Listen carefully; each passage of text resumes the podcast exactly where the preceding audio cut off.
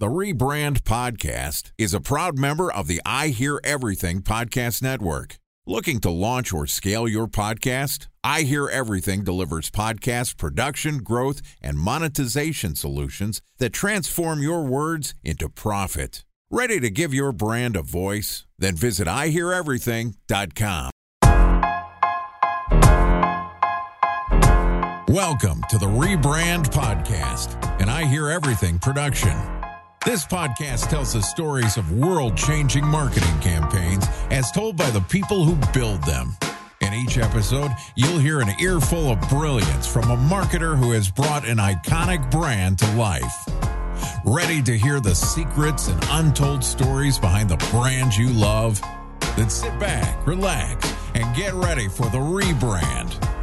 Here's the host of the Rebrand Podcast, the CEO of the Harkey Group, Scott Harkey. All right. Welcome to the Rebrand Podcast, where we tell the untold stories of world-changing brand campaigns as told by the marketers who built them. I'm your host and founder, Scott Harkey of the Harkey Group. So joining us today is Brendan Dell, who is the messaging expert and tech executive at Brendan Dell, which is a positioning and messaging expert to top technology brands with clients including Expedia, ADP, HP, YC, and 99 other portfolio startup companies. His book, The 12 Immutable Laws of High Impact Messaging, shares rules for standing out in crowded marketplaces. Brendan's new course, A $1 Billion Pitch, examines 8 elements of $1 billion pitches. Excited to dive into this one. His podcast, $1 Billion Tech, reaches founders, executives, VCs, and PE investors globally. Yesterday, Brendan and I talked about the 12 immutable laws of high impact messaging. Truthfully, we were all over the board, but his book is something I would definitely suggest checking out because he provides a framework on there. So I have not read it yet, but I was checking it out yesterday and I'm going to get it. Today, we're going to talk about diversifying Expedia in a crowded marketplace. So let's get into it with Brendan Dell, the messaging expert and tech executive at Brendan Dell. All right, brother, talk to us about Expedia. How the hell did they win in this crazy category? We want to hear all about it. And we're going to be taking some notes because, boy, we're probably at home and I have clients. I know other people are starting businesses that they're in a crowded marketplace. I was at the PGA show last week and literally I'm in with some buddies in a golf laser hardware business. I'm like, shit, now there's 30 lasers out here. What the hell are we going to do? So I know, you go to CES and I remember seeing like the massage gun. I'm like, there's 50 massage guns all doing the same thing. What's a golf laser business? That's where you need to start. Good question. Good question. So like your range finders, there's like Bushnell and Blue Tees. I have some friends that I'm helping and sit on the board of their company that basically have a golf company that not only does it scope your shot like a traditional golf laser would do, but it also feeds an app to help you better your game. So you see where your misses are, you see where your hits are, and you're just using the same thing you always do, which is a laser. So that's how we're differentiated. But boy, there's a lot of lasers out there. It was golf, I call them lasers, they're laser, golf lasers, but rangefinders. So good question. We can talk about Expedia. Yeah. Right. The challenge with an example like Expedia is that they're dealing in very different market dynamics than the average company is because they are at this level of scale where people are making very discrete choice. There's not 50 options of Expedia versus. It's basically Expedia, Booking, their subsidiary brands, and crumbs. That's sort of what that market looks like. It's Coke and Pepsi. There's not, most people, the overwhelming majority of people are booking on either Expedia or Booking.com.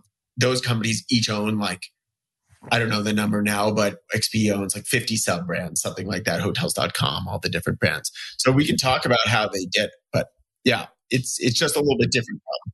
Well, and it's kind of what you said earlier, Brian, about like 75% of the market share is owned by one brand. Like you look at most categories, you're probably pretty similar. So that's kind of what you're saying, Expedia, they're dominant. They're dominant. But so what we can do, so looking at your golf laser, the way, like as an example, how do you differentiate in a crowded market? So you're in a space where you got a bunch of golf lasers, right? And they all do kind of similar things. Pretty much the same thing. So here's the questions that I would start to ask to figure out how are we going to position a laser like yours to look different. The first question I would say is there differences in golf? Like to me, golf sounds like golf, but I bet if you get into golf, there's subcategories of golf, different kinds of golfers, or maybe you're into different... How does that market break down? Yeah. So like the way I've done it is I look at like a high-end provider, a low-end provider, and like, you know, you're not the Ferrari, you're not the Daewoo or, you know, low-end brand provider. Like, where are you in that segment? Are you mid to high? You mid to low? Like, where are you going to play? And then where are your competitors? And then what sort of product differentiation do you have? So for example, Rad Golf, our suite of golf hardware technology products, the way we're differentiated, and our laser comes out in May of this year, is it tracks, it has a shot tracking capability, which others don't. So what does it mean? Like a lot of times, a lot of the board members and tech people are going, hey, let's talk about this platform. I'm like, no one cares about a platform. What does it do, right? Like to your point, like what's the benefit? Like how does this better our lives? And in our particular case, what this golf laser does is by showing insights to your game, it's going to help you play better. It's going to shave strokes off your game without practicing more, without using a bunch of crap out on the course. And so that's kind of where we're going with product differentiation. But I'm curious what you think, if we need to dive in deeper. And we're not high end, as we're probably higher end on the market. Like Blue Tees is killing us. Like they've come out of nowhere as the D2C brand, and they're like cheap lasers, and they're cool and they're fun. And so we're not Blue Tees. We're not Bushnell. We kind of have our own market segment, which is golf improvement, but kind of higher end than Blue Tees. But Bushnell's, you know, been around forever. What is the benefit of tracking your shot versus the range finding? Again, this comes from someone who doesn't get golf. I know how it works, but... So golf's about like misses, right? And so you're trying to figure out like, and shaving 3 to 5 strokes off your game consistently is really difficult. And it's very time consuming. But, you know, we're all competitive and we want to improve. We just don't have the time, right? So no one takes lessons and you're not hitting the range. And so if you know you're hitting the ball, for example, off a tee 70% to the left, and your irons actually don't go to the left, they go to the right. Or you think you hit your 5-iron 200 yards, but you really only hit it about 185 consistently. And so you start to get some insights and statistics to your game fed to your app in real time. Mm. So you can make better decisions on how you're going to aim, how you're going to hit the ball, what club are you going to hit, what part of the game do you need to work on. So there's a company called Arcos that says they were going to do that. They put little things in the top of the club, and they're a pain in the ass. They just aren't working very well funded. So we're like the better version of Arcos, but like through a laser. Because who wants to change what you're doing on the course? You have your habits built in. It's hard to change your habit, right? And so that's kind of our thesis, if you will, is that by not changing any part of how you play the game, you're just going to have real-time insights for every round you play on your app. And then once you get users to an app, then there's a lot of really cool data and things that you can do, and things that you know about customers that get kind of exciting. So people kind of go down that rabbit hole. But I always think, like, from a consumer standpoint, like, why do they give a shit? Well, they give a shit because you basically can play around just by using a laser that you already use. And, you know, right after the round, the next day you can go and see like your insights to your game. So if you're shooting 85 shots in a game, where are those 3 shots that are killing you, and how can you shave those and score better? It sounds like you guys do have differentiation, though, because if no one else is tracking shots by understanding track shots, that you can identify ways to miss less, essentially. Correct. Now, people are tracking shots. You can track your shots on a mobile phone, right? You can say, oh, I hit here, which is a pain in the butt. You don't want to change your routine. You can put little nubs on into your clubs and screw around with an app. So there are small ways to track shots. Pros do it and their caddies do it, but it's not done without like doing something you're already doing, like clicking a laser. So that's how it is differentiated. It's basically hardware feeding an ecosystem app. But again, then we had a golf watch, then we had a golf speaker, we had all this other shit in there. It's like, no, really, it's about the laser. Well, that's where I'm going is, to me, it sounds like, without knowing this, but the process that I would be working through to figure out what is this is, people are going out to improve their golf game. So what are the sub things that they're thinking about that they're trying to do within that to improve their golf game? They go out there, they want to understand swing bias, or they want to, what are these micro things that they want guidance on?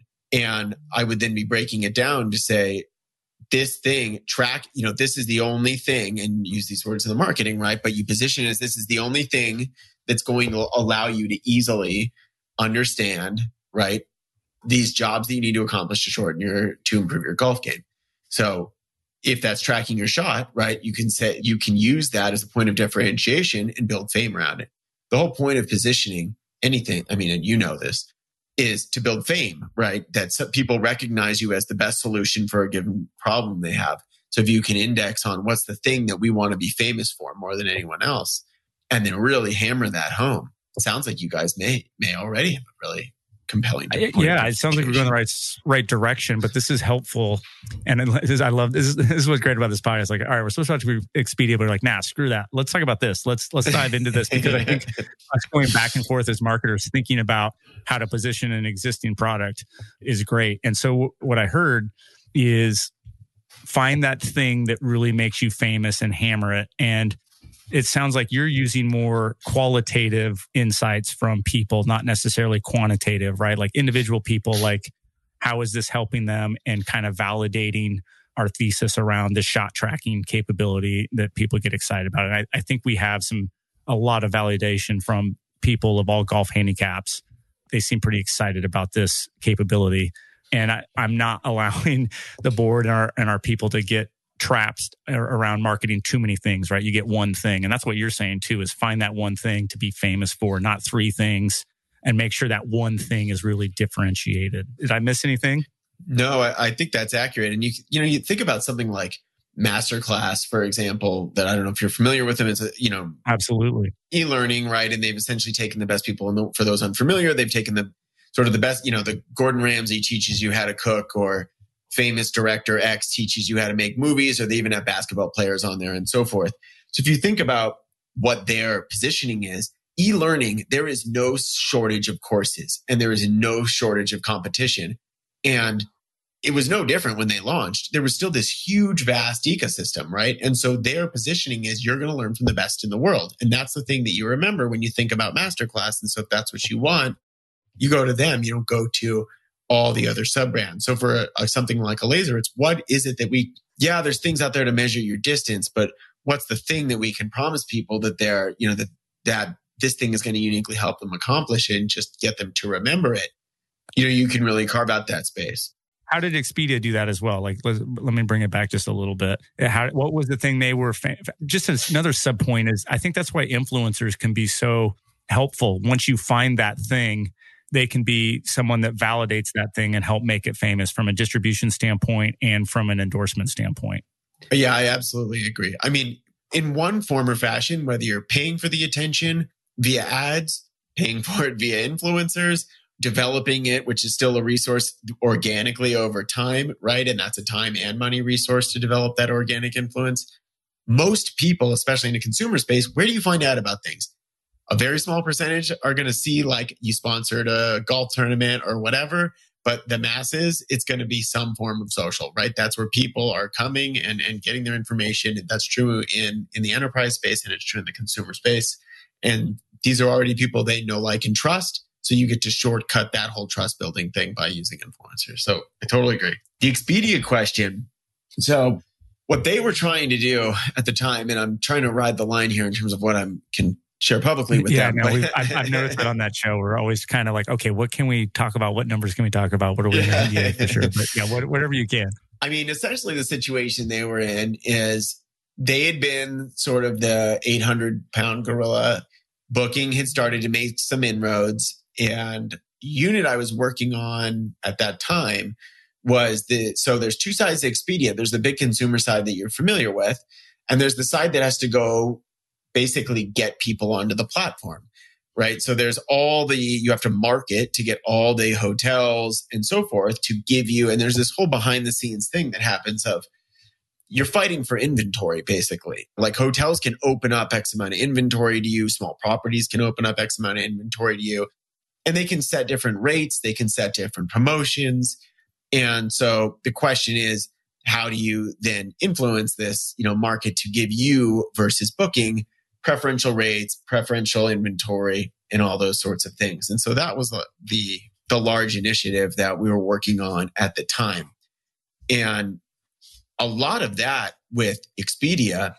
So this is not as succinct of an answer, but I think it's as like a tagline or something, but I think it's illustrative in terms of how you tell your story, is that what Expedia had basically said is they tried to market themselves to the greater partner ecosystem, meaning to hotel owners and so forth, as the most partner-centric organization out there, that you were going to get access to their huge volume of inbound search traffic. They have, as you can imagine, just this immense site authority, inbound, pay-per-click dominance, and all this stuff. So you're going to get access to all this stuff. You're going to get the best terms and rates, and we're going to be the most partner-centric organization. But what I found when I started to get in there is that the things they were saying, the story they were telling, was not congruent with the actions that they were taking.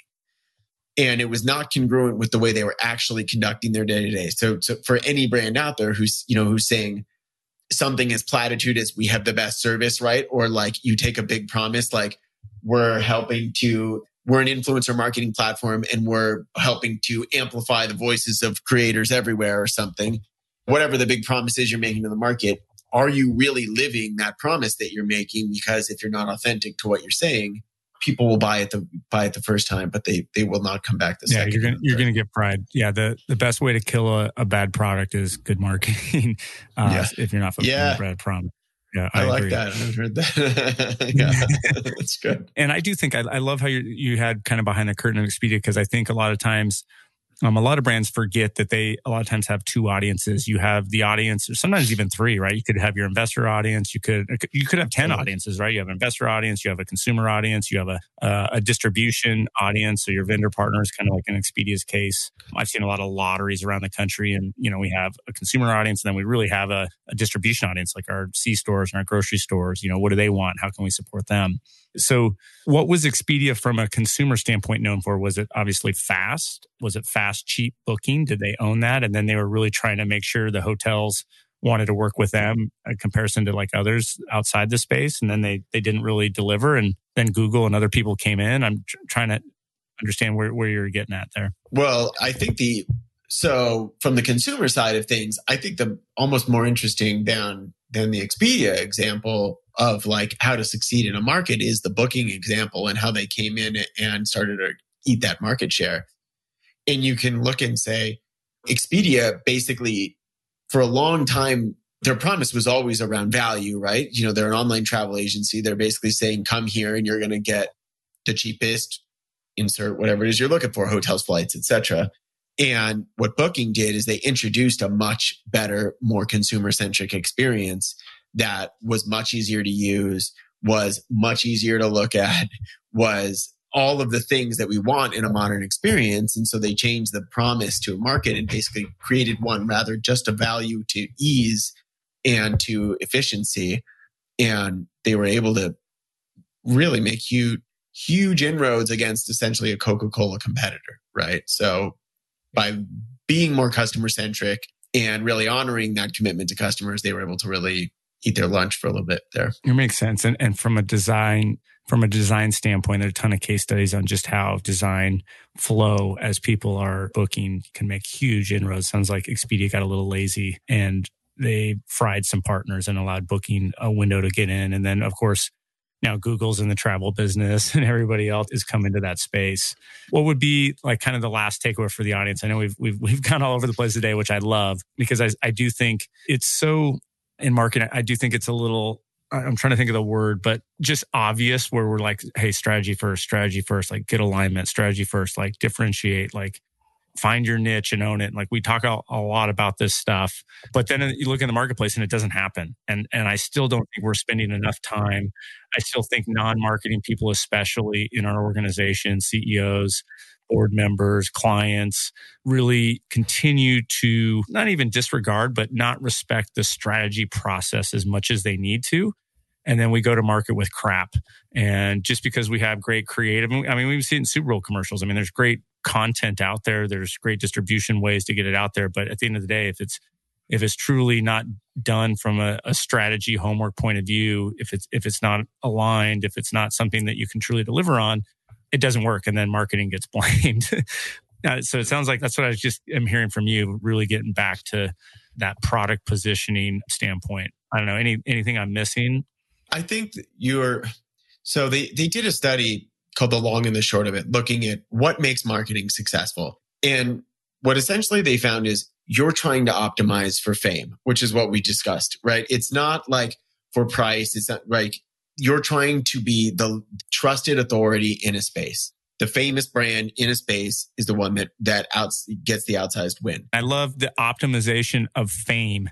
Is that a new thing, or has it always been you need to optimize for fame in this new marketplace, and especially now with the personal brand? I mean, I'm doing damn podcast and social content, and everyone else is out there trying to get famous for their craft. Is that more new, or has it always been like that? I think that it's always been like that to a degree. And when you say fame, it's trust amongst a clear group of buyers, right? Somebody, a succinct tribe that understands who you are and how you uniquely help them solve a problem. And so the reason I say this is you said that often there's not enough credence given to the strategy. If you as an organization are going to fulfill a promise to a market from a product level, from a marketing level, from a sales level, from a customer success level, of saying, you're here, market, you've got this problem, and we've developed this very unique way of helping you solve it and self-actualize, realize a better version of yourself. If you can't succinctly articulate that as the CEO to your organization to say, this is the change we're making for our customers, and this is why it matters that we help them make this change now. If you can't do that, then you're not building a product that is aligned against that North Star. Your marketing is not aligned against that North Star. Your sale, right? Everybody's going in all these different directions. And what you end up with is these little incursions, right? You get like marketing strikes. And you never get that broader brand awareness among the market to really become known for a thing and to become the default choice. And so it's absolutely imperative. And for early stage companies, you don't stop everything you're doing and do this day one. Some of this evolves over time. But you need to be able to communicate what is the thing you want people to know about you. If they get to know one thing about you, what's that thing? You need to be able to articulate that as leadership. Otherwise, if you can't, how the hell is your sales team going to do it? How the hell is your marketing team going to do it? How's your success team going to know? It's impossible. I mean, a lot to unpack there. Yeah, there's different phrases that you've put together, your insights into the business that I really, really enjoy. Especially when you talk about whatever CMO conference I was at, all the CMOs, like their new buzzword, like we all hear in marketing, is North Star. The year before that, it was like brand purpose. But I think they're all the same thing. And basically what you're saying is getting alignment on what that one thing is. I put a little thing out, I don't know, I remember on my social or something where I had the City Slickers thing where Curly puts up his little one thing fingers. Like, you know what really matters? Like, what, Curly? And it's like one thing. And you're like, well, what is that? It's like, well, that's what you got to figure out. And that's really what I think CMOs are talking about too, that North Star for big brands. Like, what is that one thing that is super clear for consumers and that you can deliver on to make famous? And then we can start talking about all the tactics to distribution of that fame, right? Whether it's influencers or social or paid or PR or stunts or whatever. What are we doing here? Like said even like more basically, right? Like as a company, what are we doing here? You know what I mean? Like what and why? And a lot of companies, they can't, like in the tech business, people will start by saying, well, we're sort of a lightweight version of this tool plus that tool plus this tool, right? What I just said is I gave you a product statement. I didn't give you a problem statement. We help finance executives to X, Y, and Z, right? Because they have this problem. I gave you a what I do statement, not a why you need it statement. And so most companies can't articulate that. What are we doing here statement? What's the problem we're solving? I had this gentleman named Tony Jamus on the podcast. He founded Oyster HR, which is a maybe $3 billion company now. I don't know. I get the valuations mixed up in my head. Anyhow, he's done this in like less than 3 years. And one of his insights to me was there's too many companies out there with solutions searching for problems. And I thought that was just like a very succinct way of saying it. And I thought, so that's what people end up with is they have this solution and they're looking for problems for it instead of saying, what's the problem I'm solving? And then focusing there. I agree. And the other thing I think companies struggle with is they don't want to give something up, right? Like to really own a thing and a niche, then you're giving up potential revenue somewhere else and they get all scared. Like I've done it too. Like as an agency, it's hard to commit, right? Like because if you get that wrong, then you've given away, other revenue sources, especially like in the professional service business. I see this quite a bit. We all want to kind of eat our cake and have it too. So I think this is great. We got to wrap up because we went long, but I think there's some great insights. I mean, this was definitely right up the alley of the rebrand that we're talking about branding, and we're talking about how great companies do it. But I'm going to end it here. Big thanks to Brendan Dell, the messaging expert and tech executive at Brendan Dell, for joining us. If you'd like to contact Brendan, you'll find a LinkedIn profile in our show notes, and you can contact him on Twitter. His handle is twitter.com/DellBrandon, or visit company website at brendandell.com. Another link in our show notes I want to tell you about. If you didn't have a chance to take notes, who does? We're going to do it all for you. It's all at the rebrandpod.com. We've got episodes, summaries, links, everything you need is just at rebrandpod.com. Feel free to subscribe to our newsletter. We're trying to build a community of great marketers, and we want to share learnings and failures and everything else. So subscribe to that. And you can always reach us on Twitter, Facebook, Instagram, all this stuff. We just started the rebrand, but you can probably find me easier. And that's just at Scott Harkey pretty much anywhere, or SharkeyAZ on Twitter. Again, subscribe, because we have a podcast for you just right your app, whether it's Spotify or Apple. We want to make it easy for you. We've built a community of almost 5,000 marketers on the show in probably about 2 months' time, which is pretty cool. So I think we're making a difference. We're learning as we go. We're trying to get better and better every day. So that's it for today. But remember, it's never too late to rebuild, reboot, or rebrand.